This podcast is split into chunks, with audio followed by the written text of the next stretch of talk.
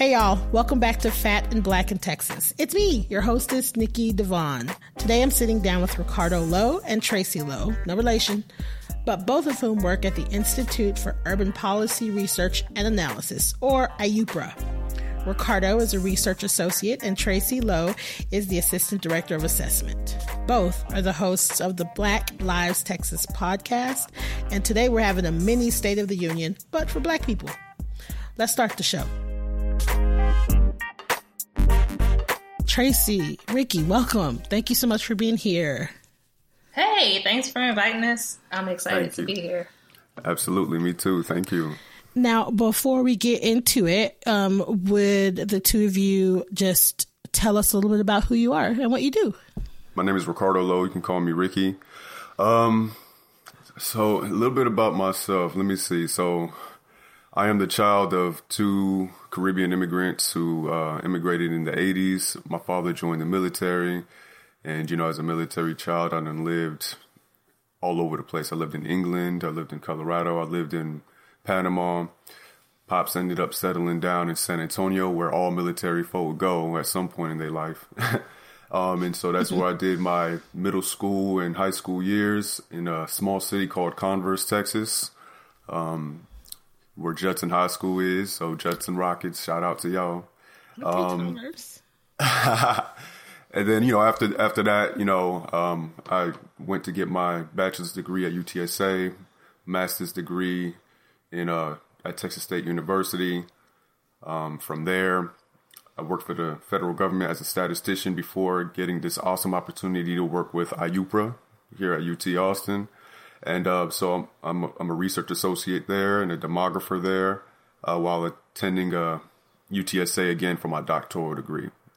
So besides that, I got wow. two baby boys uh, and my wife, and yeah, little brother, big sister. We just a big happy family. So nice. I like how you say all that as if it's like, oh yeah, you know, I just, you know, I do all this stuff that's amazing. No big deal. It's fine. No big deal. and I got kids and shit. No big deal. It's fine. Tracy. he does that all the time. I say, so you do realize you have all this going on. He's like, oh, it's okay. I'm like, I, yeah, it's all and he good. Just, just, slips it in casually. That's yeah. That's you know how we do. No big deal. So I am from Dallas, Texas, Oak Cliff to be exact. Oh shit! And usually people say the Oak Cliff. That's my hood song. Uh, if y'all need to play a little music right here, just so people know, feel free. Um, so I'm not gonna rap because it wouldn't sound right, but you have to listen to it to get the full effect of where I'm from. Um, so I uh, grew up in Oak Cliff, and um, I have an older brother and my with and with my mom and I ended up going to school as a first generation student at Texas A&M University in College Station, which a lot of people wow. say is nowhere land, and it it's nowhere land. Um, so went to school there, then did my master's there, and then worked there. So I was there for ten years of my life, and I really wanted to come back to Dallas. Finally got back to Dallas, and then Austin knocked on my door uh, for PhD program, and then I came back to Austin, which is another predominantly white city. So mm. apparently these cities attract me, but not like because I like them, but that's just where the institutions are. So um, my undergraduate degrees were in interdisciplinary studies, and then my master's degree was in student affairs because I really like working with students and student development, especially when we talk about Black students and their success. And then I came to UT uh, for a program in higher education leadership because I wanted to be able to make changes at like the, the higher levels of administration. And as a black woman, I knew I wasn't going to be able to advance with with just a master's degree. They would need letters, and even with the letters, it's still going to be so, hard. So many letters. You need. Yeah. It's like you need all the letters. You need all. I the need letters. all the. I need all the alphabet and letters. And still, mm-hmm. it's still hard. But um, after that degree, I was looking, you know, looking for jobs, of course, and the, the opportunity to work for IUPRA as a postdoc came up. So I was like, "What? Y'all are doing work on Black people and policy?" I was like, I, I have to take advantage of this opportunity." So I ended up at IUPRA, and I've been there for two years. um, working on a lot of their needs assessment projects and just publications and briefs. And my focus this year has really been on Black women and putting that voice out there because nice. I feel like it was missing. So that's how I ended up there, and from there, that's how I ended up on the podcast, um, Black Lives Texas. So, for people that may not know, will you tell them what IUPRA is? Mm-hmm. We got a lot of acronyms at UT. Uh, yes, but IUPRA so is the yeah. Institute for Urban Policy Research and Analysis. Um, it's a long title, but we for short we say IUPRA, or people pronounce it a lot of different ways. So, however you pronounce it is correct. I gotta tell you, I, so I went to UT, and when I researched IUPRA, I was I'm gonna be super honest, I was blown away th- because when I was there, I mean, we had like groups in African American studies, but not on the policy level. There was nothing. There was nothing like that. Nobody was having these conversations.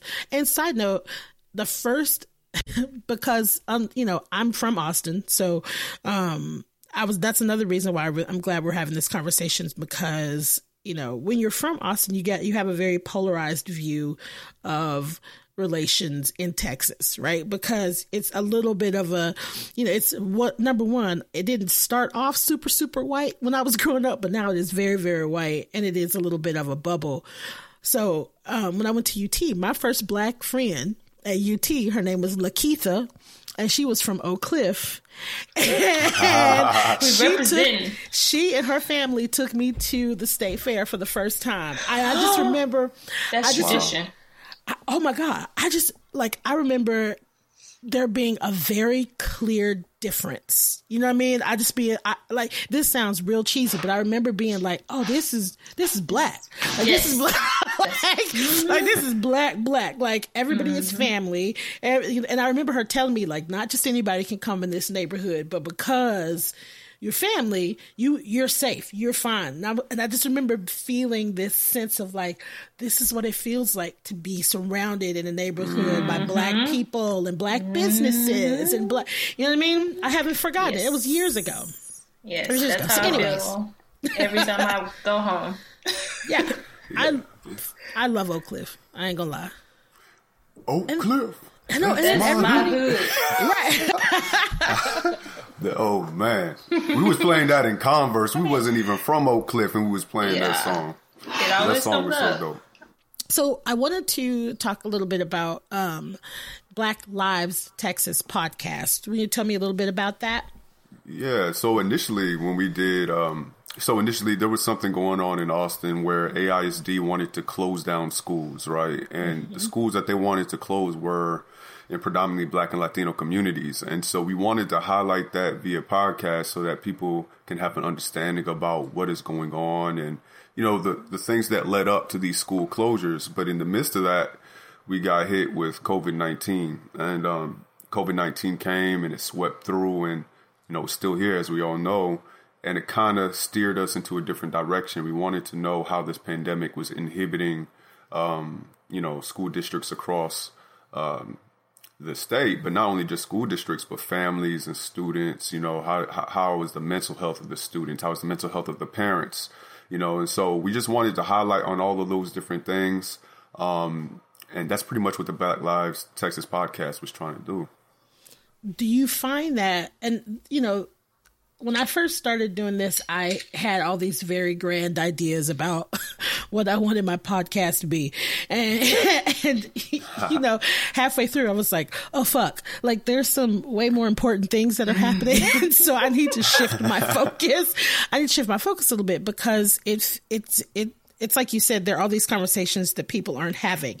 Now, specifically, specifically as it as it applies to Austin and I guess I will say the lopsided way that um, you know they're handling education and going back to school and kind of passing the buck.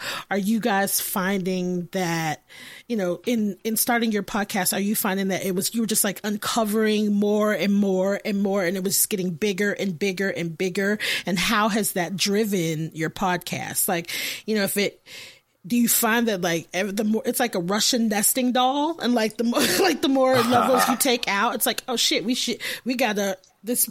Did you find that the the podcast became broader, or did you did it make you want to like really focus on other things or like specific things?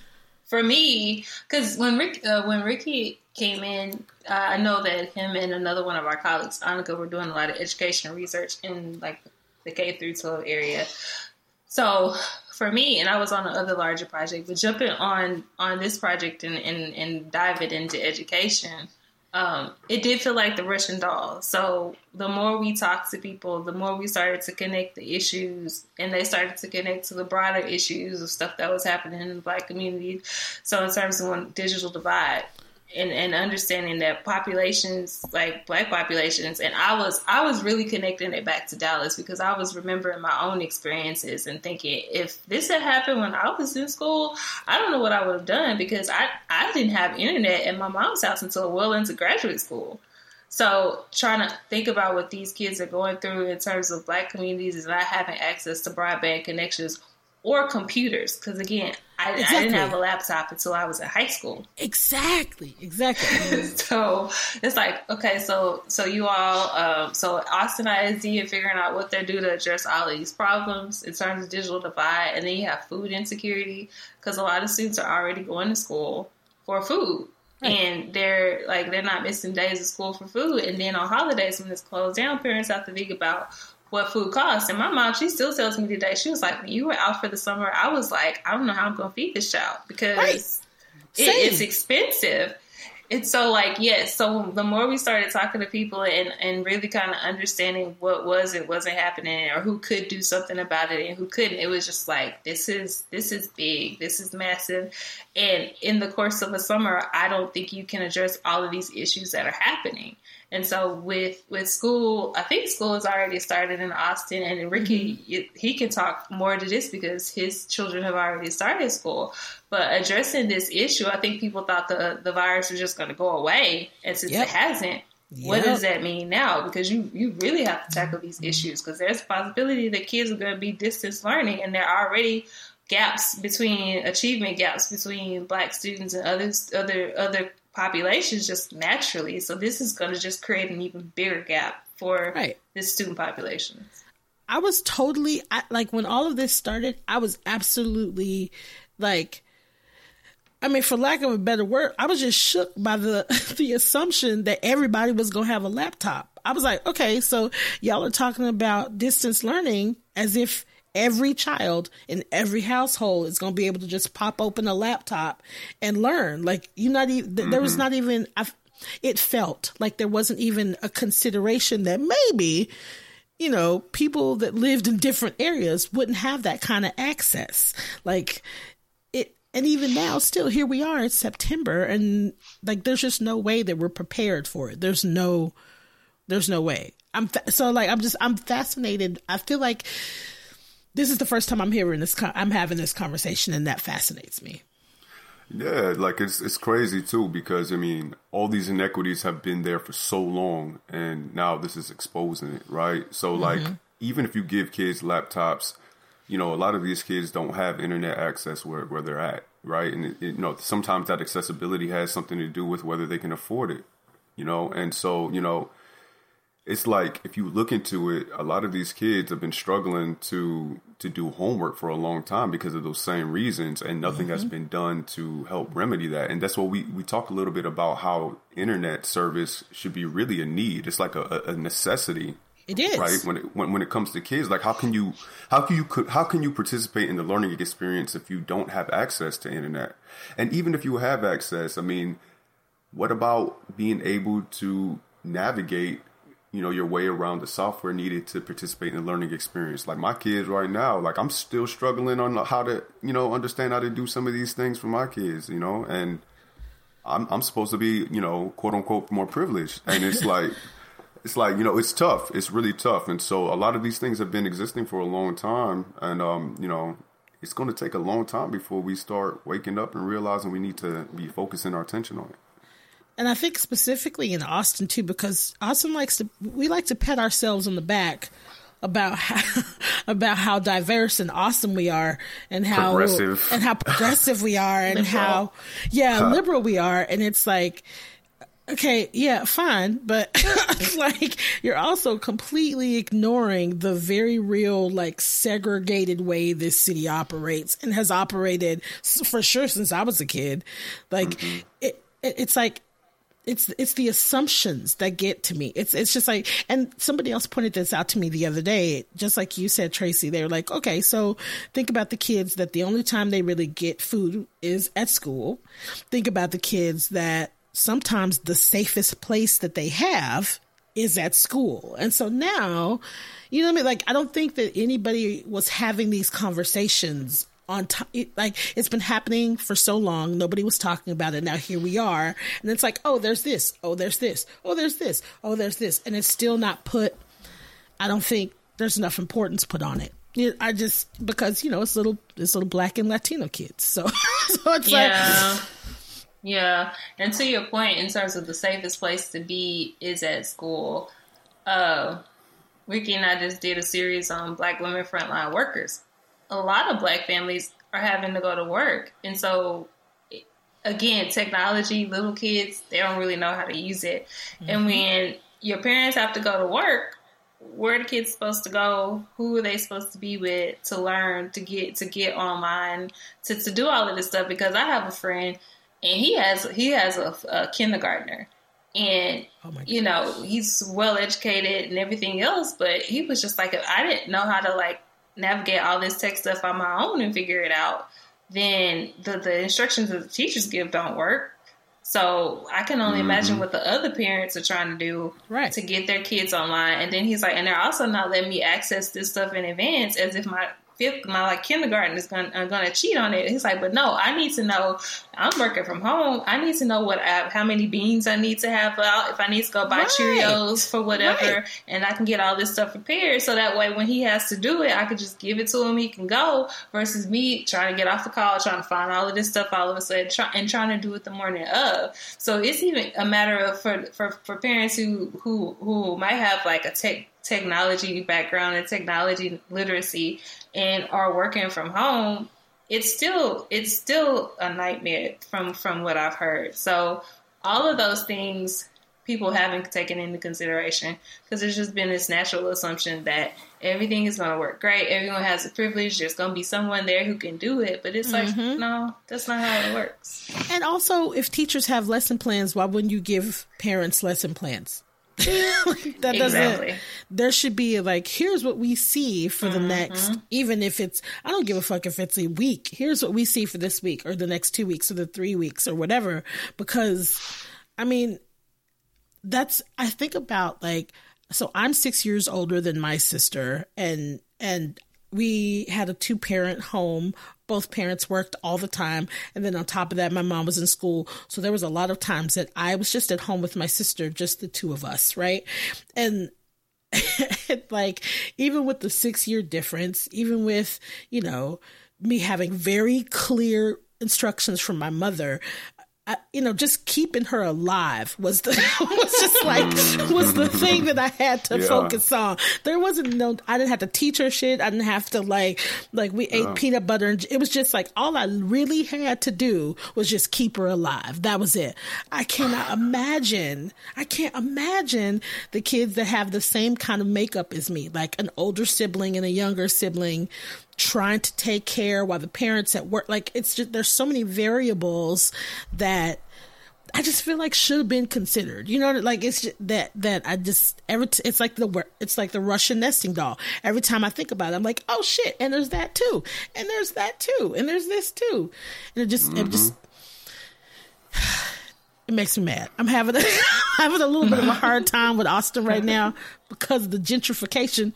So I'm a little I'm a little on the edge, but Yeah, it's crazy. It's crazy. And I can say, you know, having two baby boys, um, one who's three, one is five, it's been really difficult. You know, me and my wife both work full time.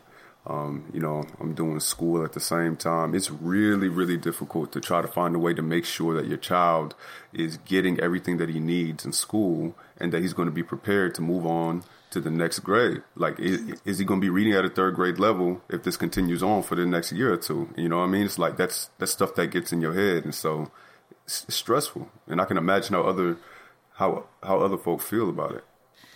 Yeah, and I especially I can't I feel for parents, I feel for teachers, like just because it's the unknown, right? So like our, you know, government doesn't seem to really have any kind of plan or grasp of you know, like we anticipate that at least the next nine months, this is what life is going to be like, and here, here are things that we're going to put in place. We, we ain't getting none of that. We're getting none nah, of that. Nah, they boo boo. Nah, it's just like it's they ain't gonna do that. It's like, it's like local government have it.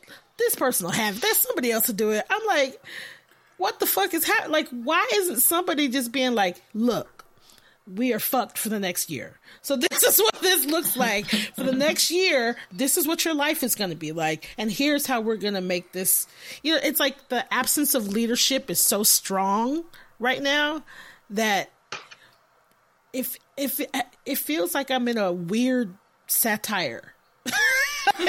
yeah, and it's all deliberate though, because you know, yes. you know, Trump he reduced the size of you know the reduced the CDC budget. You know, oh. so many scientists who have left the federal government mm-hmm. since Trump been in office. So a lot of that information that we can get from credible people who know what they're talking about, they're not there, and mm-hmm. you know, mm-hmm. they're not there because Trump moved them. And then we have this whole neoliberal project going on where the federal government wants to back off and just let somebody else do the work. If, if it's not local governments, then let, you know, corporations do the work. And so, you know, that always is going to look bad, especially for black folk. We always going to bear the brunt of that impact because, you know, just letting this whole free market capitalism thing work and it doesn't ever work for us. We're always at the lower tier, you ever. know? Ever. Yeah. Every time I have these, like, you know, sometimes you have these these online conversations with people and get into arguments with people and like it's so it's so elementary to me. I'm like, this system is created so that if you are not wealthy and white, you will not succeed unless you, you know what I mean? Like, so, yeah. you know what I mean? Unless you rap, play basketball, or, you know, I'm, I'm generalizing, but you know what I mean? Like for the average everyday person that's just like doing what they love or do, or doing what they have to do for their family, the system is set up so that you are going to fail. Like, period. Per- like period. Yeah. and they are showing us all the time. So anytime i hear or see a black person that's like i love trump i'm just like who's saying that? No just oh, play that's what i was like. I was just playing. I see some i see mm. some. It's- oh my god. Hezekiah walker some other oh, black yeah. person yeah, like i'm like are you serious? What? I and it's not even about like I, had a conversation with a woman the other day, and I was like, she's like, black people, the black community does not allow for black conservatives, and I'm like, no, that's not correct. That's not correct. If you want to be a conservative, that is fine. That is not what this is about. But if you absolutely refuse to acknowledge the fact that Trump is a raging, just homophobic, racist, bigoted. like, like there's some facts right. here.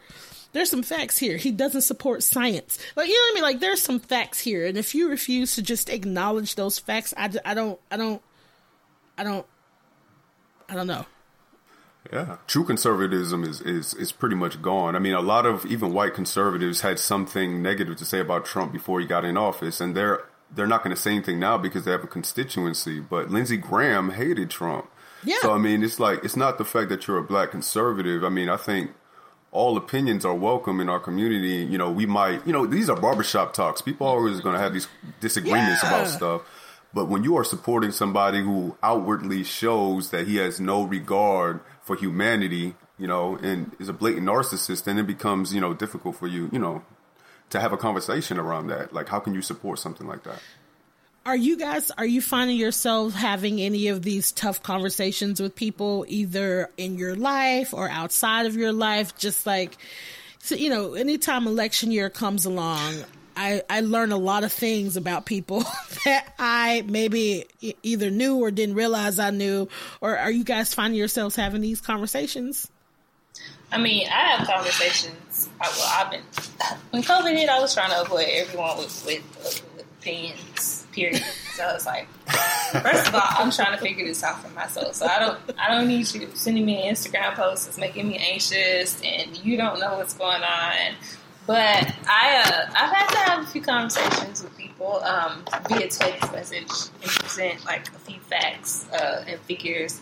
Um, but it's just been real interesting just to to to because I, I don't necessarily do Facebook a lot, but I do Instagram because I can control who I see and nobody needs to follow me. Mm-hmm. Um, but it's just been interesting to just go through and and read what uh, I guess black celebrities like how they've been navigating and moving through these spaces.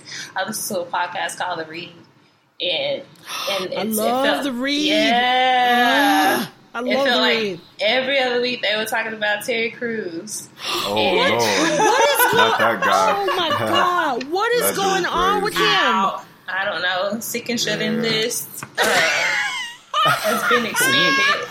Damn. Did you? Did you see? I oh my god! Did you did you hear the episode when they were talking about how when Chance the rapper Chance the rapper said something? Yes. About, oh, And he had to take it back because he looked just like Terry Crews. because he looked just Yes. like Terry. Cr- I Mhm. Yeah. I am like I for the longest loved Terry Crews until I started reading. I'm like, is this man? I'm like, what? Is, he has Kanye syndrome. I don't know what's happening. I don't know what's going Yeah. on. It's just like he thinks so hard. Like people feel like you know they try so hard to think independently that they feel like they're doing something. Like you- you're just misinformed though. Like you're just Yeah. misinformed. You don't understand what you're talking about. You know. And I think he's one of those people who thinks that he's thinking independently, but he's actually not thinking at all. Oh my god. Yeah. So it for me that's been the most, and I can't educate them, but it, it's been interesting to be able to watch from afar how how other black people educate them and like their views and and and so that's been fun for me. That's that's that's been fun, but like the personal education hasn't. But yeah, I've had I had a few friends who I feel like could be undercover conservatives. Uh, Yeah. in, in their own right. And, and I say undercover because they won't just come out and be like, yeah, I support some of maybe the financial policies of Trump. I don't Mhm. support Trump. But it's like, no, I already knew you were leaning Yeah. into that side. And that's fine because I hang out with them, diversity of, of opinion and thought. But, uh, but even them, they don't like Trump. And so I think it's it's been interesting to kind of watch them reconcile their their political views with the being that represents their political views at the moment. Right.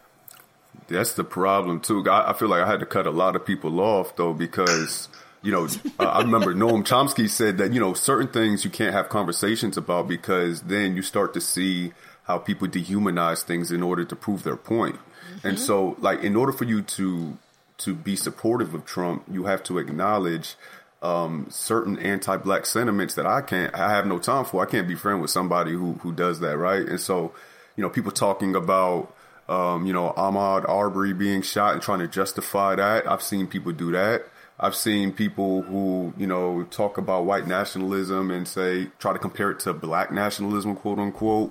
Um, kind of like what Terry Crews did, you know. And it's like in order for you to defend Trump, you find yourself in a position where you end up dehumanizing other people, and that's Right. the whole point. You Exactly. can't you can't fall into that trap because once you do, you got to get cut off, and it it just you you get to see people's true colors around this time, which is a good thing. Yeah. But you, Yeah, You gotta get cut. hidden. Chop and block. I have I have no like a light switch, cut them off. si- like, like seriously. I used I used to be able to be like, all right, you know, diverse opinions. Like it, everything is not you know everything doesn't happen in a vacuum. Like I I respect your opinion, right? We can agree to disagree. But with Trump, I have no room for it. I have no room. I have no patience. I have nothing. I have nothing for this. I have nothing for it. And every time somebody's like, well this I'm like, no, nothing that you say after I support Trump matters. Nothing you said because essentially what you said is I support Trump, I hate black people. I like in my head, like I know it, it's irrational, but like to me the two are, are the two are hand in hand. Like I there's Trump has all of this untrue shit on his website. All this shit that he says that he's done, and so there's there's been this list of things that Trump has done being passed around the internet, and you know a simple Google search or just if you read it, you're like, that's actually not true. Like if you just take the time to read it and Google some of them, you can see the half of the half of it is bullshit. But I've noticed a couple of my like my gay friends and a couple of my black friends and black gay friends passing around this information. And like in an in an effort to not necessarily argue, but just in an effort to be like, hey, as a black person, you have a responsibility. What you post as a black person, people are going to take and use and say, see, mm-hmm. this black person likes Trump. This black person gets it. And I know that sounds silly and childish, but that's how people operate on the internet. Like, so you have this obligation, you have a responsibility to fact check the shit that you put up. and, you know, the response is always the same well, I don't have to post links. People can Google it for themselves. I'm like, yeah, but you putting it up as fact. Okay, yeah. well, we just cut you off. I can't. Like, I'm like, yeah. it's like even when I try to dip my foot in it, I'm like, fuck it. I can't. I can't. This is stupid. I can't even. I can't. I like like my brain. Like I can't even have conversations about Black Lives Matter anymore because because I'm just at a point to where like somebody posted on my page. They're like, oh no, they understand it. They just choose to ignore it. they, Like, yeah. like you don't have to uh, you don't have to explain Black Lives Matter. People know what it is. They just choose to ignore it because they're racist. Like, stop wasting your time. It's what my friend was like. Stop wasting your time trying to explain to people what it is. They know what it is. They choose to act like they don't understand it. And that's where all of, all of my energy is right now. Just having these conversations with people that seem to question the black. I just I'm frustrated. Yeah, it kind of makes you feel like your theme sh- song should be like "Knuck If You Buck." Like you just go around playing that all day, uh, just blasting out your window when everybody says anybody says something to be like, "Oh, but Knuck If You Buck." What do you? And that's not to promote violence, but I'm just saying, like it really, it, it really is like a okay. If you're gonna say something, step up. Let's do it. Let's get it. Support your facts. Let's figure this out. Um, but what you say is true. But I think a lot of people uh, have mimicked the RNC in terms of what they did, bringing those two women on who had interviewed, had been interviewed, but not for for it to be viewed on a Republican National Convention, who were supporting Trump. Or those two, the two uh, the two women who talked about like the housing development and stuff. And that intention was not for it to be viewed on the RNC, but they made it seem like they were supporters of Trump. So it, it, it makes sense that his fan base would do similar stuff in terms of posting what, what he mm-hmm. calls fake news on, on their websites. And unless you fact check it, you won't know that it's actually not legitimate. Like that was not the intent. He didn't do any of this stuff. So so how are you how are the how are you guys how are you culling your intake? Like how are you how are you keeping especially as it pertains to just like look seeing the protests, seeing what's happening. Cuz I mean, I I get a little white fatigue. I get a lot and I have a lot of white friends cuz Austin. And so like I get white cuz Austin. cuz Austin. And so like I have a little bit of white fatigue and I have to just be like I love y'all, but I I I, I got to be with black people because I just, like you know what I mean. Like everything yeah. that we're fed, you know, I'm having to really like strip down my intake on on everywhere on the news, on media, social media, anywhere. I'm having to just like eh, because it's hard for me not to take that shit seriously. What's your method of just like you know watching what you intake? Like when it comes to news and information and all that stuff. You know, um, I do a lot. Of, I, write a lot of poems, and I've been doing that for a while to help. You know, chill myself out. Um, you know, I try to articulate my points as much as possible by writing it, whether it's an op-ed or whether it's a poem or whether, you know, it be an essay or whatnot. But I ain't gonna lie, this has been a very tough time to do that. There's just like a too much going on. So especially you know for black folk it's like way too much going on. So i don't know what avenue to really navigate in order to get away from the madness. And i think that's what's most stressful about 2020 mm-hmm. it's it's different for us. I mean every every year is different for us but like it's real real different like right now so. Mm-hmm. i've been reading fiction a lot because I, I had this stack of books that was like history of black women and all of this stuff on the side of my bed but when all of this happened i was like okay I need to, to move to something different. Yeah. Uh, especially working in this setting with the institute and when you're researching yourself basically in your community all day and it's not the greatest of information. It, it's it's i had to intentionally make sure that i took a break and shifted gears at night. So i had to turn to fiction. I talk to my mom a lot. She's super she'll be like i'm super militant radical so i'm just gonna tell you how it is. So i talk to her a lot. She gives me all the joy um, when she goes on her rants and I can go on my rants. And so, you know, if you have her on the show, it's no telling what she'll say. So, um, yes. but I talk to her a lot. But I have in the beginning was I was really intentional about who I talked to. Um, and there would be times where I did not turn on the news. I didn't go on Facebook. I, I literally, like you, had to to cut out what I took in. Um, not watching videos that people are posting. People was like I said, sending me crazy stuff about COVID. I was like, I'm gonna just let that sit there, let you fact check it, figure out that that's nothing that needs to be sent to me. But it, it has been, and and the white fatigue is real. Um, so just man. just Very pro- real. protecting like uh protecting my peace i guess i should say Oh, yeah. uh, was my mantra and and that meant really like close knit group of friends everybody Mm-hmm. else it was like y'all don't need to talk to me but just creating that sp- creating that space intentionally every night and if it was just me sitting with myself that's what it had to be and my therapist is great so Yes. Come on, therapy. She was there. Come She was there. I, I, I, it's really funny because I have a black therapist. Me too. Oh my god. Oh, my god. Life changing. it's just but there because there's just there's a level of understanding there that Mm-hmm. I don't have to like you know what I mean? I don't have to edit myself. I don't have there's just an understanding there. And I was talking to her and I was like, you know, as you know, before COVID, before 2020, there was this you know, just walking around and existing as a black person come came with its annoyances every mm-hmm. single day, everyday annoyances, whether it's somebody touching your hair or whether it's, you know, like Somebody pulled mine so, Lord of mercy. oh my god. on the god. bus. But Are I'm you let you serious? Yeah, I'm serious. They pulled they your hair? Yeah, Wow. he was intoxicated, but he definitely pulled it. Wow.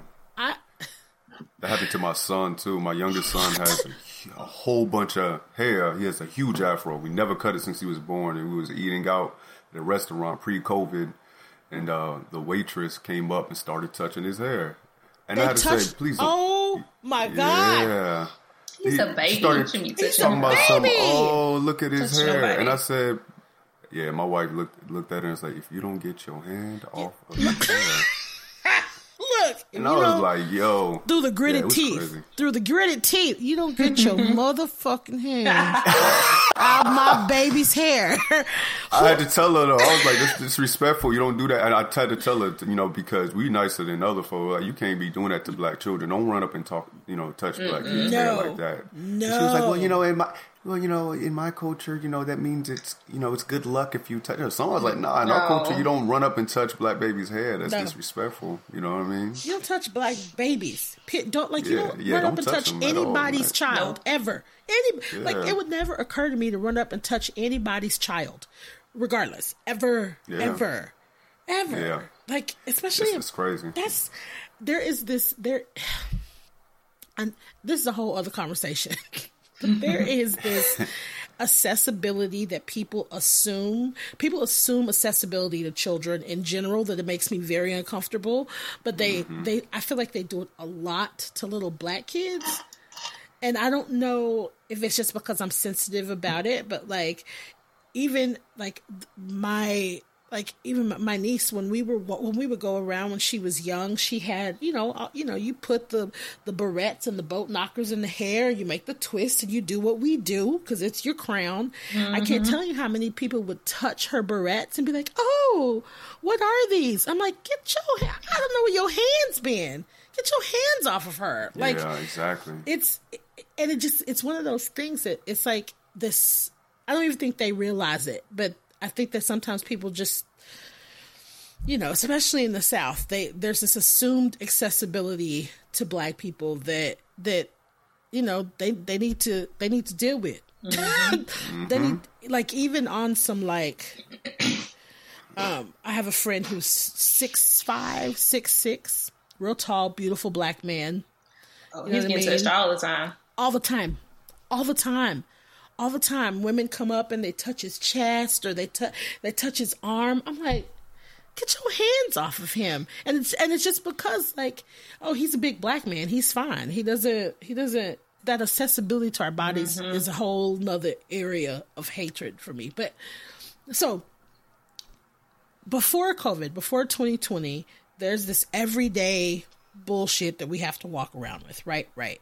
And to your point, Ricky, like it feels like when you said like there's just too much going on like like that i felt that in my toes like there's it just feels like there's mm-hmm. already so much that we kind of carry in balance you know what i mean just while having our own lives and our own families and whatever but 2020 has heaped on this like it's like it seems like we get a break. You know, we had the 2000, 2014, then 2016, then 2018, and now here we are in 2020, mm-hmm. and people are acting a fool again, and we still mm-hmm. we're going through.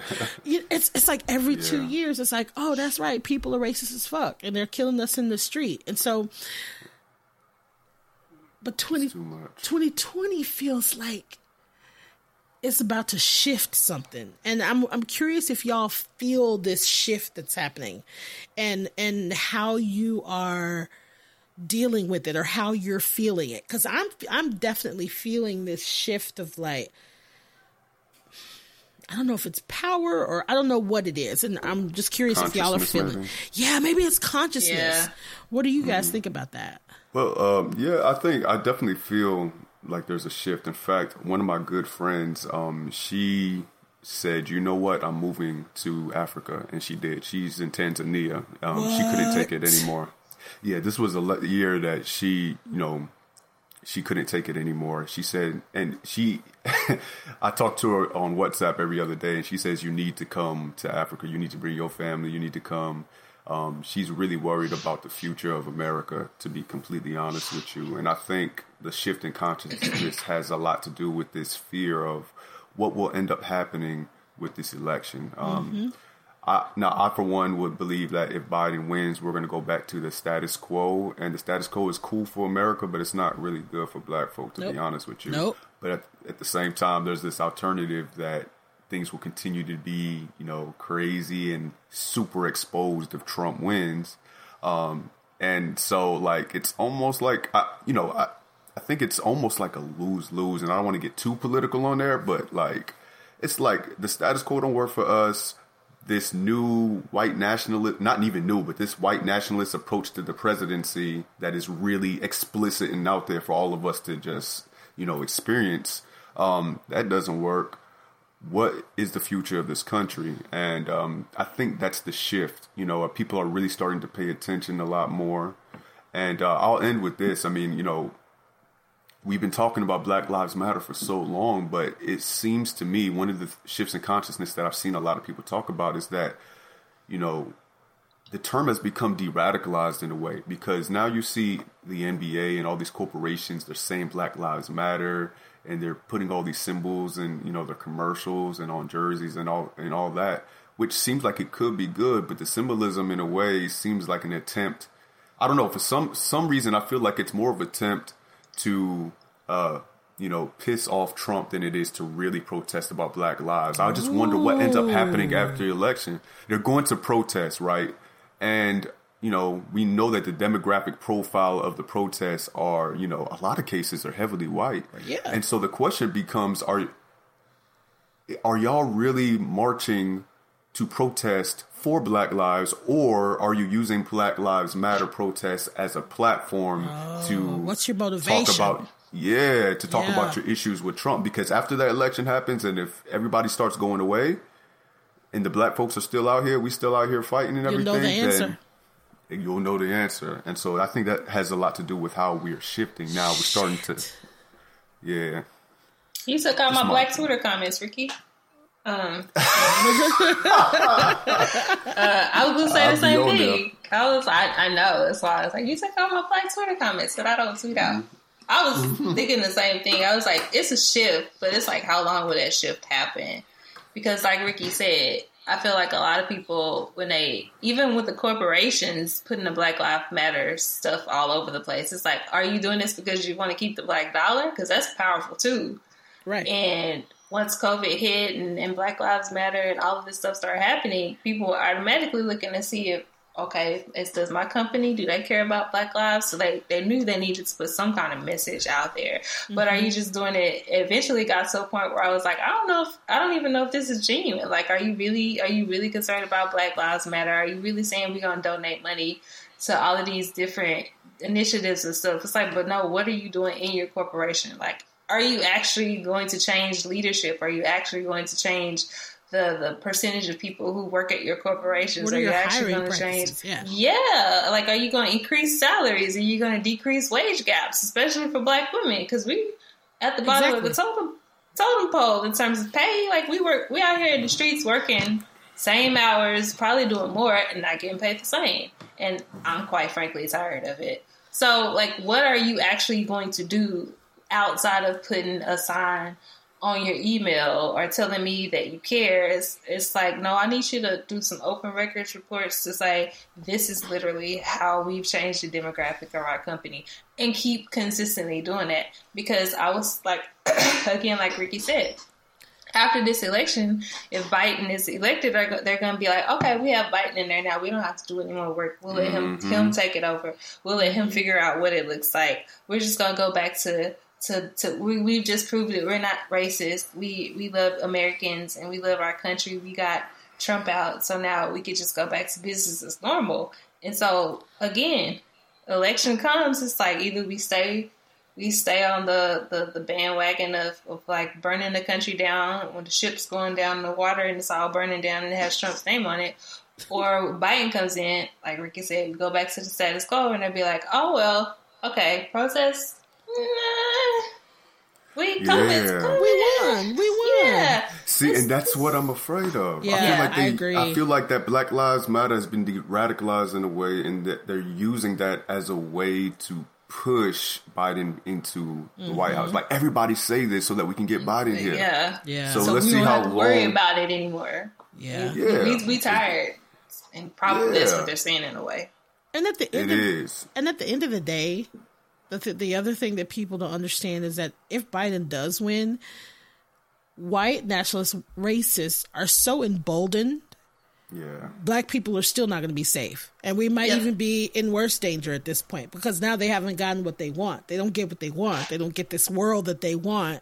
And so my fear is after the election and if Biden is, you know, nominated or he wins, then wh- where's our protection for the people that are going to act out and and these people that Trump has emboldened? You know what I mean? Like there's going to be backlash. So are y'all still going to be screaming Black Lives Matter? Are you still going to be mm. protecting us? Are you still going to be fighting for us? Or is it going to be like, woo, look what we did. Look what we did. That's awesome. y'all work it out. Like, that's my fear. Is Yeah. like, this is the big deal now. This is what they, they and they. I think you're right. They gen, a lot of people, not everybody, a lot of people genuinely. This is their catalyst to get Trump out of fucking office. This is the catalyst. Black Lives Matter, protesting. This is like he's setting the world on fire. This is the thing. When that's done, there is going to be backlash if it's done. Period. Right. Period. Yep. You know what I mean? And like, and people get a little upset or touchy when I say this. Like, we got George Floyd, we got Ahmaud Arbery, we got blah blah blah, and we're still begging, begging for justice for Breonna Taylor as a black woman because once again, black woman falls at the bottom of the totem pole. You know what I mean? Like, it's like, it, it's it's it's just I don't know. I, it feels like you're getting attacked from all ends. you know, it's like you don't mm-hmm. know which end to protect. I don't know. It's like, oh shit, should I fight as a black woman? Should I fight as a black person? Should I fight as a as a queer black real. person? Should I? It, mm-hmm. it's you know what I mean? It's like it's too, it's too shit. It's too. It's like you said. It's too. It's too much. It's too much, and I just I So don't know. much pain. I don't. Yep. I feel like there's a lot of talk, but I question whether or not this country will ever get to a place where I feel like, okay, I feel safe and I feel I feel like I matter and I feel like I'm, you know, in the eyes of the country, not in the eyes of myself. But you know what I mean? Like I don't know mm-hmm. if we'll ever get to a place where black people are actually um given their due respect. yeah. Like cuz yeah. if you think about it, like we're the originators in my opinion. In my opinion. No, nah, that's fact. Africa is the originator, and we know yep. how those folk look like. Yeah, we, we there. We're so, the originators. Culture, yeah. everything, every everything. Trailblazers, trendsetters, like yeah, yeah, and that's what it is. And, and I think if it's not now, um, then when is is the question. And I think you know a lot of the institutions in in this country globally are are predicated on anti-blackness, not just particularly racism, but anti-blackness in particular. And until we acknowledge that, then I don't think we'll see the change. And we have to acknowledge that for real, for real. Yeah. You know. Um, and so that's that's the concern. You know who's going to be able to acknowledge that? When are we going to start looking at the foundation of these institutions and start changing them? Exactly. Exactly. Because the institutions are, you know, the ones that are, you know, subjugating the same people over time, over and over. Yeah. So. And also, speaking of the institutions, the other reason that I think that like the protests are are have the momentum that they have is because for a lot of people, this is their first, this is their, the first time that they've been challenged in this way. Like they haven't really had to deal with these struggles that are set in place for black people. So this is the first time that their rights have been challenged. This is the first time that their rights have been denied. This is the first time that they felt unjustly treated. you know what I mean? Like, and meanwhile, we're like, yeah, welcome. We've been here a while. We appreciate y'all. Like, we appreciate y'all showing up. But yeah, this is what it feels like when things are are not fair and they're set up against you. And this, it, it, I don't know. It just it feels like. I, I question whether or not I don't know we'll get there. I'd be lying if I didn't say I've thought about moving to Africa. like, I, Yeah, I mean. I mean, especially shoot. after Black is King, I'm like, I know that's not what my African experience would be. but I, but I'm like, I can dream. yeah, we could be in those videos just starring. Be like, yeah, come on, Beyonce. Right. like, but you know, that's what Du Bois said, though. You know, Du Bois said this in 19, what, what, 1899. He said that the problem of the, you know, the the, the 20th century is going to be the color line. Mm-hmm. And he said, you know, the, the whole theory of double consciousness is not that you know black people are trying to Africanize America or that America is should Americanize black folk is that we should put these two things together and learn how to cooperate and live, understanding that black folk are Americans as well. Um, but you know, we live in these same type of problems, same type of conditions. You know what I mean? And this is for centuries long. So the question is, is when will things change? Because we start seeing a whole exodus of people start moving other places, then we, we know that that conscious shift is real and yeah. it's starting to translate into action now and not just thought. I'm seeing it everywhere. I'm seeing like I'm seeing so many people that I follow on the internet. Just like that's it, that's it. I'm out. Like I'm out. I yeah yeah. I gave I it the, all the time. Yeah, I gave it a try. I tried it, and it's not always to Africa, like but it, Amsterdam, mm-hmm. Australia, mm-hmm. Austria, mm-hmm. like you know, just like other places where they're like, shit. I mean, let me just try somewhere else because this is clearly not working for us. It's like the world has gone crazy. Did you like Adele has Bantu knots? Like that's how crazy the world is right now. Yeah. Like, I, and mismatched leggings. oh, snap. What the fuck is happening? What is going on? I'm gonna recreate her picture the right way though. please, please. If I do, I'll send it to you. Please do. I I just had to look at it and be like, what the fuck? What is happening? I don't know what this year is trying to do to us. Like I just I'm like I'm so confused. I'm so confused. I I was listening to the Read podcast about Megan Thee Stallion, who I adore. Mm-hmm. Yeah. Um, and getting shot, and they were Mm-hmm. talking about how like you know she went on the internet and was like, I didn't call the cops because I was scared they would show up and shoot all of us. Mm-hmm. And that minute, I was like, oh my fucking God. You can't even keep yourself safe because you're afraid. Right. And I was like, It okay, was- and that's 2020 in a fucking nutshell. Yep. Like, Yeah. so sad. yeah, that's crazy. And then Tory Lanez came out and said that he's sorry because he was drunk or something like that. No, I oh, didn't hear that part. Yeah, it was like in some text message or whatnot. So In a text I- I- message. Yeah, you can't apologize for for shooting nobody. in a text message? Yeah, apparently he may have tried to. Re- it, it was a couple days after the actual incident, so um, maybe he was trying to reach out. Oh my and God. um, I don't know. I I don't know what's going on, but like it's, it's just been a crazy year. You know, we that you know Megan Thee Stallion being shot. Um, you know, we lost Chadwick Boseman. Oh. so many different things. I- Kobe Bryant. Oh, I let It's me. too much. It's Way too too much. much. I this Chadwick was the second time it happened when Kobe when Kobe Bryant died. I found out when I was at work, and I just I burst into tears at work because I was like, "You gotta be fucking kidding me! You gotta be fucking kidding me!" And went through all these conversations with because I just refused to not have the conversations. Went through all these conversations with people like he's a predator, he's a rapist, he's a and, and I had those fights because mm-hmm. Cause fuck you. That's cause. I, so I had those arguments and I had those fights. Period. Point blank. I was ready. Anybody could have got it. I was. I'm not. I'm, not, I'm sorry. I'm not fixing to play Yeah. with you about this. Like that. And then Chadwick, and I was like, "You got to be fucking kidding me, man! Yeah, Come on! Out of, this man was working with cancer. Never said a word. Yeah, But can you blame him though? Because you No. think he would have gotten to do all that stuff that No. he did? Mm-hmm. They would have been like, mm, nah. And Yeah. also, ain't that the black way though? yep. A lot of hidden underlying issues that we go through. We just deal with it and make People it work. just don't know. That's Yeah. true. and keep it pushing. We just deal with it and keep it pushing because that is it's just instilled in us from childhood. Like you just gotta keep moving and keep pushing and keep pushing. And I question, It hurts us too. yeah, Mm-hmm. because then you think about all the people that just ignore their bodies and ignore mm-hmm. what their bodies are telling them, and and not even counting those that don't have access to good health care. But that's a whole nother conversation. it's a whole nother conversation. So yeah.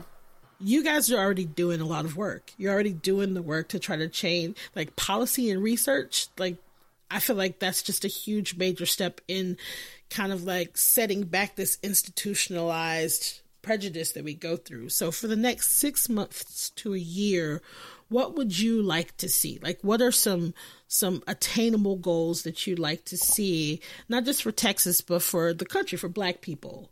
What would you just even as it as it applies to what the work that you're doing, all of it. What would you like to see?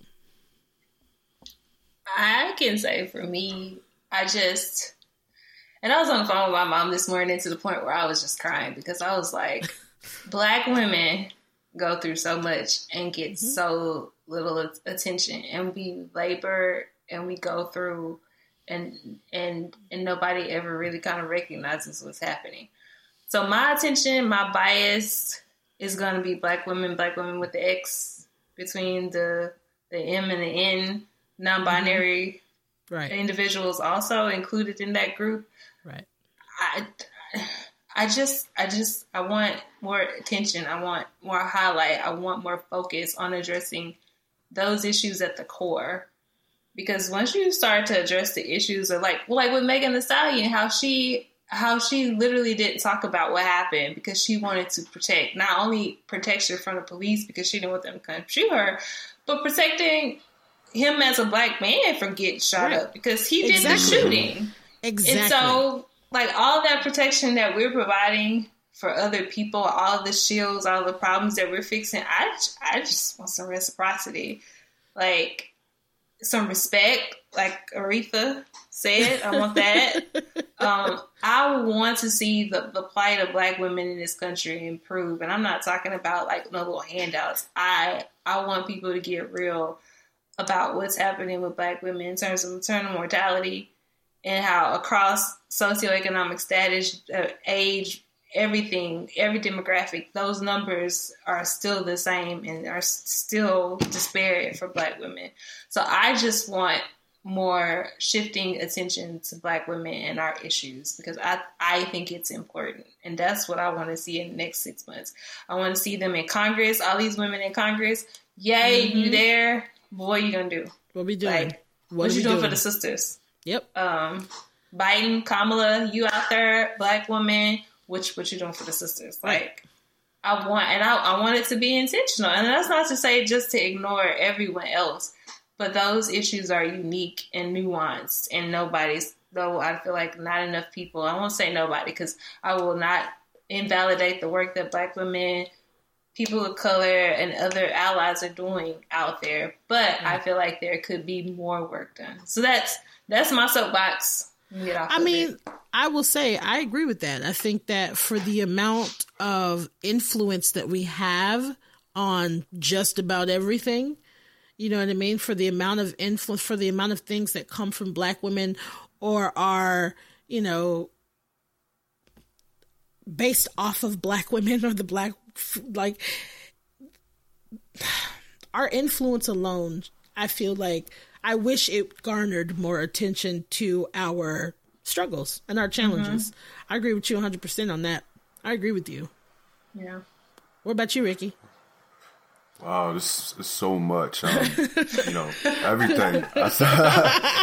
everything the, black. We were everything black. We, we everything, everything black. black. Everything black. Everybody black. Everything black for real. Oh my gosh! And I second everything. I second everything that Tracy said. Um, you know, I second everything that she said, especially when it comes to maternal mortality. That has been an issue in in in America for black women for too long. You know, what I mean, we're going back into the slavery days and the gap between blacks and whites continues to be extremely high. Even though both are trending low, it's still a wide gap. Mm-hmm. And a lot of it is due to uh, a lot of the microaggressions that black women uh, endure every day through racism and, you know, um, these things that a lot of people say, oh, well, that doesn't exist, right?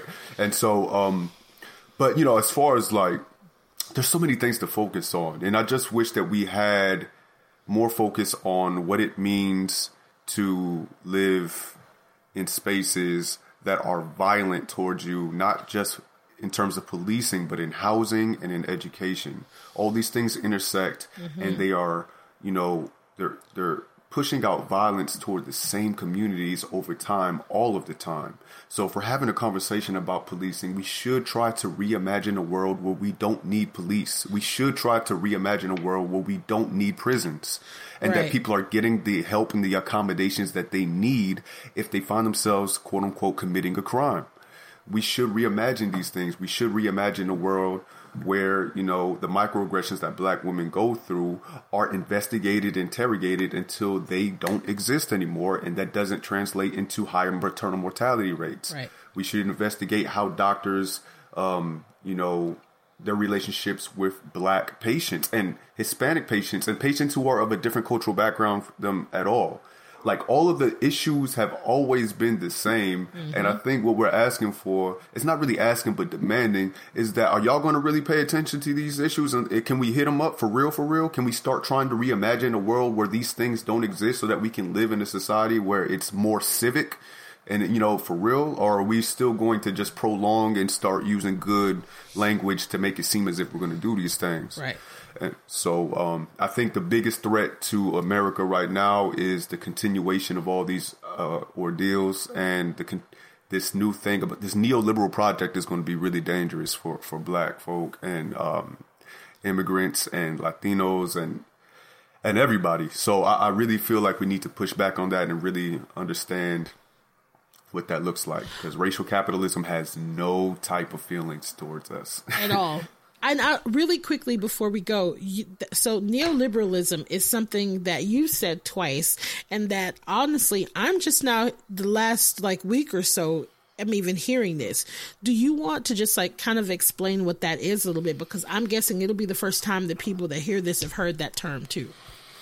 Right. So neoliberalism, and if I wanted to just put it in a nutshell, we're just talking about privatization. We're talking about this free market concept. We're talking about governments no longer believing that public services are uh, something to provide to people and that we should instead invest in corporations that can provide that work for a profit. And so when I when I relate neoliberalism to, you know, capitalism, what I'm saying is that not there's certain things that you just cannot do that with. Right. Because if you rely on corporations to provide services to people and they do it to make profit, then it's always going to inhibit the people who really need these services. You're trying to make money off of them. So an example of this is in Chicago when they destroy all these public housing units. Yep. Of course, some of these public housing units need. There was a lot of issues with that, and this is dating back to you know for, for a long time. But when you destroy these units and you build market rate housing, and you displace people and you don't even care where they go, you know, um, you're making the city of Chicago a place, a richer place, and this is stirring gentrification and everything. But you're not even trying to invest in the people who live in these particular properties. Right. You're saying you go wherever you need to go. So it's a every man for himself type of thing, and yeah. those who are at the bottom of the tier will never be able to survive that because they never had the investment. Um, it just makes a, a crazy uneven uh, playing field worse. So yeah, just think about privatization a lot, and just think about free markets and how people are have been restricted from participating in that market for so long, mm-hmm. and now they're expected to just be able to participate in it now, even though they have never gotten any accommodation or help. Right.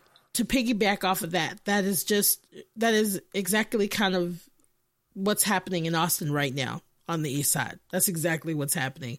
They are not it's not just about it's not just about simple gentrification. They are wiping out any and most history f- for black people on the east side. They're tearing it down, they're wiping it out, and they're not putting anything into place to be like, hey, this is what this used to be. Here's the rich history. Here's how we can support and keep the people that have been here for 50 and 60 and 30 and 20 years. Here's how we can support these people. That's not what's happening. Um, yeah.